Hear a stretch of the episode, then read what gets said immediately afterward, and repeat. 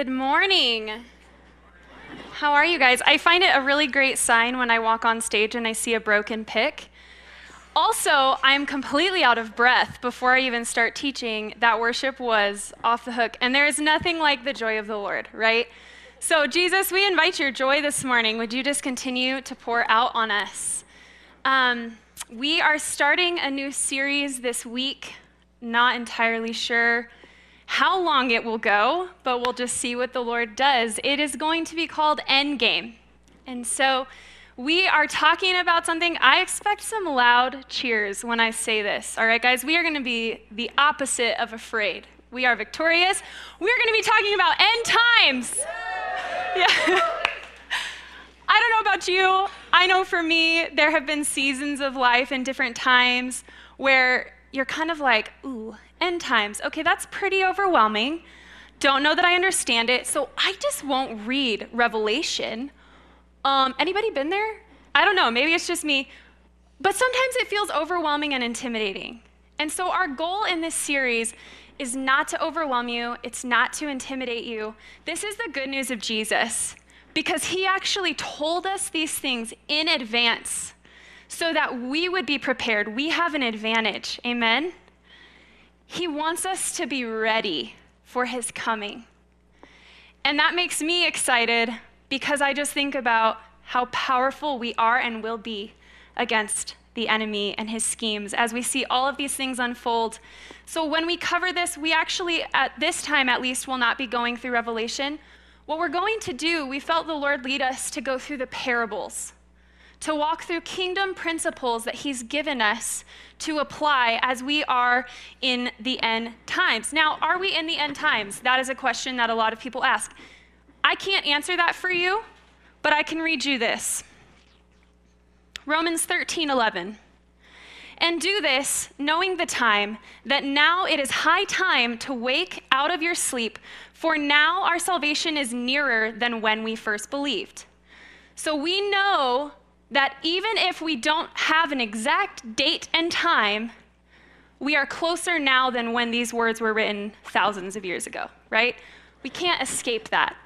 And that's okay because Jesus is so kind and loving that he would give us the signs to look for and help equip us to live through them, okay?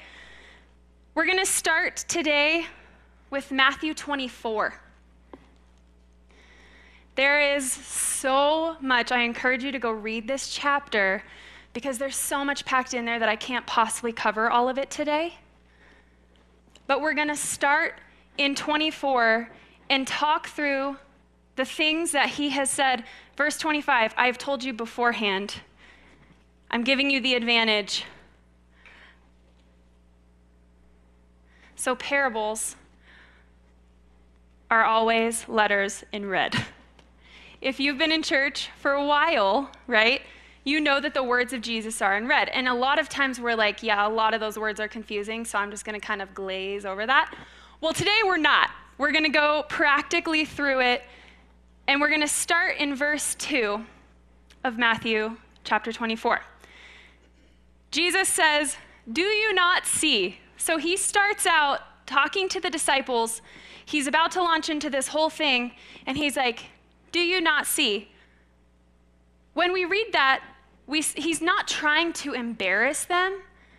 This is so key that we understand this. Jesus is actually trying to invite the disciples and to invite us to see things from his perspective. Every parable that we read as we dive into this, it's a constant invitation from the Lord to see from his perspective and to understand what he's laid out. In a lot of them, he'll say, Do you not understand? Do you not see? Do you not understand? Are you willing to accept the invitation of Jesus today? Lord, open our eyes. We want to receive the invitation to see things the way that you see. So, verse 3 begins a question now from the disciples. As he sat on the Mount of Olives, the disciples came to him privately, saying, Tell us, when will these things be? And what will be the sign of your coming and of the end of the age? Verse 4 Jesus answered and said to them, Take heed that no one deceives you, for many will come in my name, saying, I am the Christ, and will deceive many. You will hear of wars and rumors of wars. See that you are not troubled, for all of these things must come to pass, but the end is not yet. For nation will rise against nation, and kingdom against kingdom. There will be famines, pestilences, earthquakes in various places. All of these are the beginning of sorrows. They will deliver you up to tribulation and kill you, and you will be hated by nations for my name's sake. And then many will be offended, will betray one another, will hate one another. Then many false prophets will rise up and deceive many. And because lawlessness will abound, the love of many will go, grow cold. But he who endures to the end shall be saved. And this gospel of the kingdom will be preached in all of the world as a witness to all of the nations, and the end will come. Whew. That's a lot. That's a lot for us to take in. But I want you to catch this. He who endures to the end shall be saved.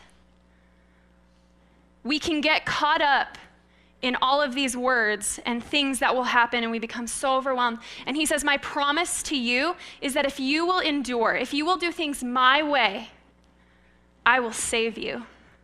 His promise is eternal life. It is not temporary, it is not fleeting, it is forever, and we cling to that hope and that joy today. This series, in and of itself, is not something to scare you. It is to encourage you to press into Jesus, the one who is hope. And when we see this, we read about things happening. Our world needs hope, does it not? So in Matthew 24, it starts to line signs of things that we're looking for. And then immediately in 25, gives us those keys on how to endure. So we're going to kind of cover both of those things this morning, so go with me here. First, what are we looking for? There are many realms that we have all of these signs and things that we're seeing. The first is the political realm. In verse 6, it says wars and rumors of wars. And as we go through this, I just go ahead and think through what we've heard, what we're seeing, where we're at. Be honest with yourself. about what's happening in the world around us.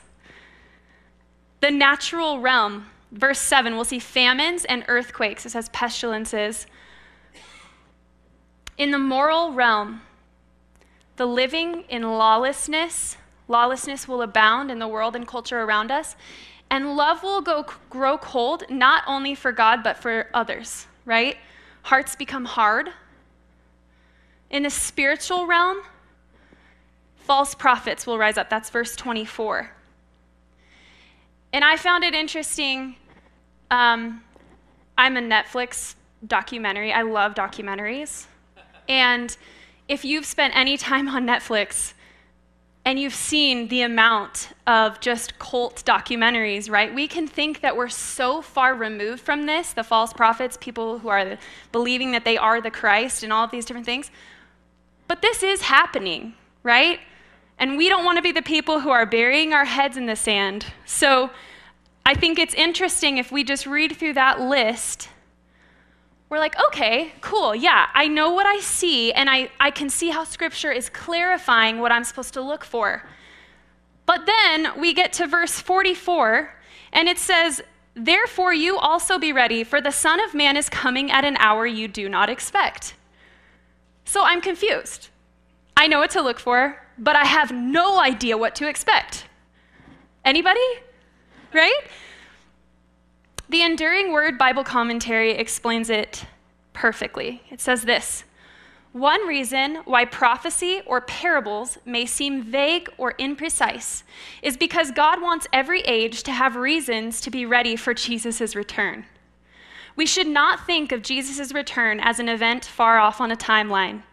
Though some prophetic interpretations are different, we are sure of this He is coming again, and we must be ready. He is coming again, and we must be ready. And as we familiarize ourselves with the Word of God, we will be ready. We will be found ready and equipped to walk through everything. The amazing thing is that the Word tells us as we go through all of these things, the Lord will actually be glorified greater and more because of the darkness that is happening. when we are able to stand in the truth of the word and we walk out what he has said, he is glorified to a greater extent than ever before on the earth. What a time to be alive. So, I'm not going to go in depth here, but I just want to give you a little teaser. Matthew 25, three main parables. So, we've now seen the signs of what we're looking for, and he says, Those who endure to the end shall be saved. These are some of the ways outlined for us that we endure to the end. First is that we get oil. That's Matthew 25, verses 1 through 13. Some had oil in their lamps, and some did not. Dig into that. Find out what does it mean to get oil. The Lord himself will fill you and will be the oil to sustain you. Second, be faithful. This is the parable of the talents. Be faithful with what he's given you, what he's entrusted you with. That's 25, verses 14 through 30. And 25, 31 through 46 tells us that a way to endure to the end is to serve the least of these. It says, as we serve them, we serve Christ himself. So I want to encourage you as we've launched this coffee, what is it called? Shine the Light, this coffee initiative is what I was going to call it. Big fail. As we've launched Shine the Light, that might be a way that you can serve the least of these. I know for me, driving around Castle Rock and even walking in this strip mall, we meet people who have great need. Maybe something so simple, we can bless them with a cup of coffee. We can sit with them and hear their story. As we've heard many times, maybe we're just Jesus with skin on because we loved them by spending time with them. It's so simple, but the Lord wants us to remember that that is a way to endure, not to be self focused, not to be fearful and wrapped up in anxiety, but actually to be so full of oil and so faithful with what He's given us that we would love the people around us as we make our way to the end times, through the end times, I should say. So, again, please go read these chapters and study these parables for yourself because there are so many amazing key factors that the Lord wants to give us. But I want to sit for a little while in the end of chapter 24. I found myself as I was studying, I've been studying Matthew 24 for much of this year as we've been facing all of the things in the world that we are seeing swirl around us and just finding myself so hungry to know what the Lord has to say about it. How do I anchor myself? But as I was preparing for this message, I kept blazing through the end of this chapter, and I'm going to read it to you. Starting in verse 45, it says, Who then is a faithful and wise servant? Who would like to be found faithful and wise? I know I would whom his master made ruler over his household to give them food in due season. Blessed is that servant whom his master, when he comes, will find so doing.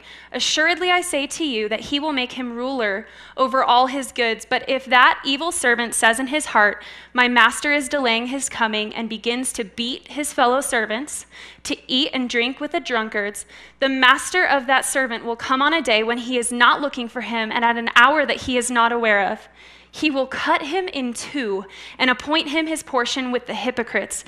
There shall be weeping and gnashing of teeth. That's pretty intense. Um, and I found myself, like I said, just wanting to kind of run through that part. And I felt the Holy Spirit and the Lord just challenge me with this truth. In the parables, at the time, even when Jesus was sharing these things live, many times they didn't understand. Jesus was never condemning them that they didn't understand. He would simply stop, bring himself to their level, and invite them to see things from his perspective. As I said earlier, and that's the beautiful thing here is he's saying, I'm inviting you to see from my perspective, but at the end of the day, this is truth. I know when you need to be challenged. I know when you need to be reminded of the things to come, and this is a reality. It's a reality. We have to feel the weight of that. It's appropriate for us to understand that at the end times, at when Jesus returns again, there will be those who know him and those who do not. And we have a role. Praise the Lord. Why, why? Why would he invite us into that journey and into that responsibility with him? And again, please hear my heart. I don't say any of this to overwhelm you, but I think it is appropriate that we feel the weight of eternity, that we understand what's at stake here. So as I got there, somehow, I felt like verse 45 jumped off the page and slapped me in the face. And it doesn't make sense because it's so simple. It says, Who then is a faithful and wise servant whom his master made ruler over his household to give them food in due season? Do you want to know what word caught my attention here? Probably not the one you'll expect food. Maybe you would expect. Maybe you're a foodie. I don't know. Um, but here's why it caught my attention because this servant is given the honor and privilege to be the head of the household to serve food. So I went into the Greek and the Hebrew and started breaking out the different terms for food here. Some say meat, some, eh, so cattle, some was working in a field, working with crops and all of that. Some was the mill, oat, flour. But the thing that they all had in common was that this servant had to tend to them. So in my mind, I was thinking, okay, that makes sense, tending to the food, being responsible, and then blessing the master. But no, the more that we dig into it, the master has actually set this servant over all of the other servants, the household, to make sure that they are fed and taken care of. This servant takes care of the fellow servants and has the responsibility to make sure that in due season, at the appropriate time, that they are fed. Those servants in this story, if you believe in Jesus, this is you and I. And this food, this tending to, not only you're going to see how I'll tie it in tending to our hearts, tending to our hearts, but tending to one another and making sure that one another is tending to their heart, right? So I did what all great researchers do I consulted Google. And I found a lesson from the Agriculture Literacy Foundation. Now, you may know all about crops. I'm not very familiar, so I had to do some second grade lessons in agriculture. And I'm just going to share with you what I found so that you can kind of go with me here. In the spring, the crops are planted. In the summer, we monitor crops for weed control, we fertilize, and we do pest management. What's bringing death? Let's kill it. In the fall, crops are harvested. In the winter, there's maintenance and repair and review for greater yield in the coming year. But in the winter, it's easier to rest because you're not seeing anything come to the surface. So, one of their greatest tasks is to make sure that the source of all that they're doing does not become frozen. Now let's relate that spiritually. Are you planting? Are you monitoring weeds, pests, things that are bringing death to you? Are you tending to maintenance? Are you asking the Lord, what, what would be greater in the coming year? What is the increase that you have set before me? Are we monitoring that our hearts, our spirits, our souls don't become frozen and hardened?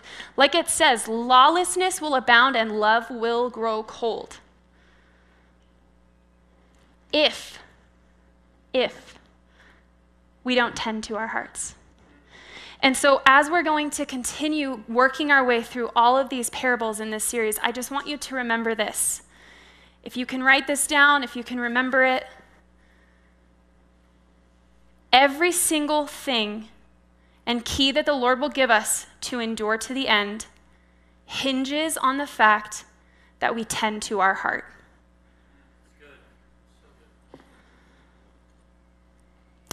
Verses 40 and 41 says, Then two men will be in the field, one will be taken and the other left.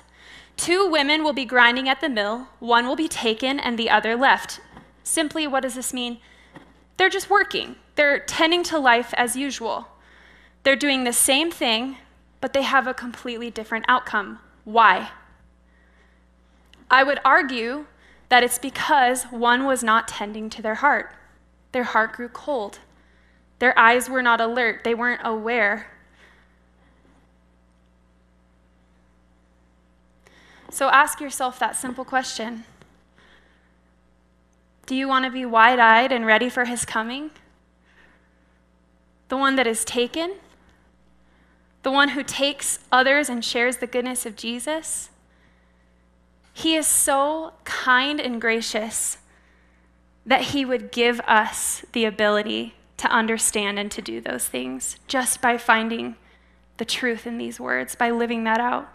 Proverbs 4:23 Above all else guard your heart for everything that you do flows from it. We know that heaven and earth will pass away, but this passage says my words, his words will never pass away. These words are the things that we cling to no matter what we see swirling around us, no matter how difficult it gets. In Matthew 22, verse 25, it says, You are mistaken, not knowing the scriptures nor the power of God. Would we know the scriptures and would we know the power? And in this passage, it's actually the Pharisees trying to trap Jesus, wanting to basically just be like, okay, we're going to trap you in your own words, your lack of understanding. Well, guess what? The tactics are the same. The enemy still wants us to be found in this place where we don't know the word and we don't believe the power. Would we be found wide eyed and ready? Would we live as though today is the appropriate time in due season? the appropriate time for his return because we are people who are constantly tending to, tending to, tending to our hearts, the kingdom, the field, the work of God to our fellow servants. Would we know God and his word so that we are ready upon his coming? Pray with me this morning, Jesus. We thank you for your invitation to see things the way you see them to gain heavenly understanding, to understand the roadmap that's ahead of us. You've given us an advantage because we walk from a place of victory and we navigate with you always by our side. You never leave us. And so, Jesus, this morning we commit ourselves not to be scared, not to bury our heads in the sand, but to simply accept your invitation open our eyes and tend to our hearts with the power of your Holy Spirit, that we would be captivated by you and that your goodness would flow from us so that others would be captivated as well. God, I thank you for this church and for people who want to just press into your spirit. And so that's what we do, Lord. We press into truth and we press into you, and we ask that you would continue to reveal and open our eyes to what you're doing, when you're doing, and how you're doing it. We love partnering with you, Jesus. Amen. Amen. Well, thank you so much in this room online for joining us this weekend. We love just studying the word with you and spending time experiencing the fullness of joy in his presence. Don't forget, grab a picture, simply open your camera, take a picture of that QR code on the doors, bathrooms, wherever so that you have that when you need to give coffee to a neighbor, to a friend. Maybe someone's having a really bad day. Maybe you're having a really bad day. Don't forget, we love you guys. Have an amazing weekend. We'll see you next weekend.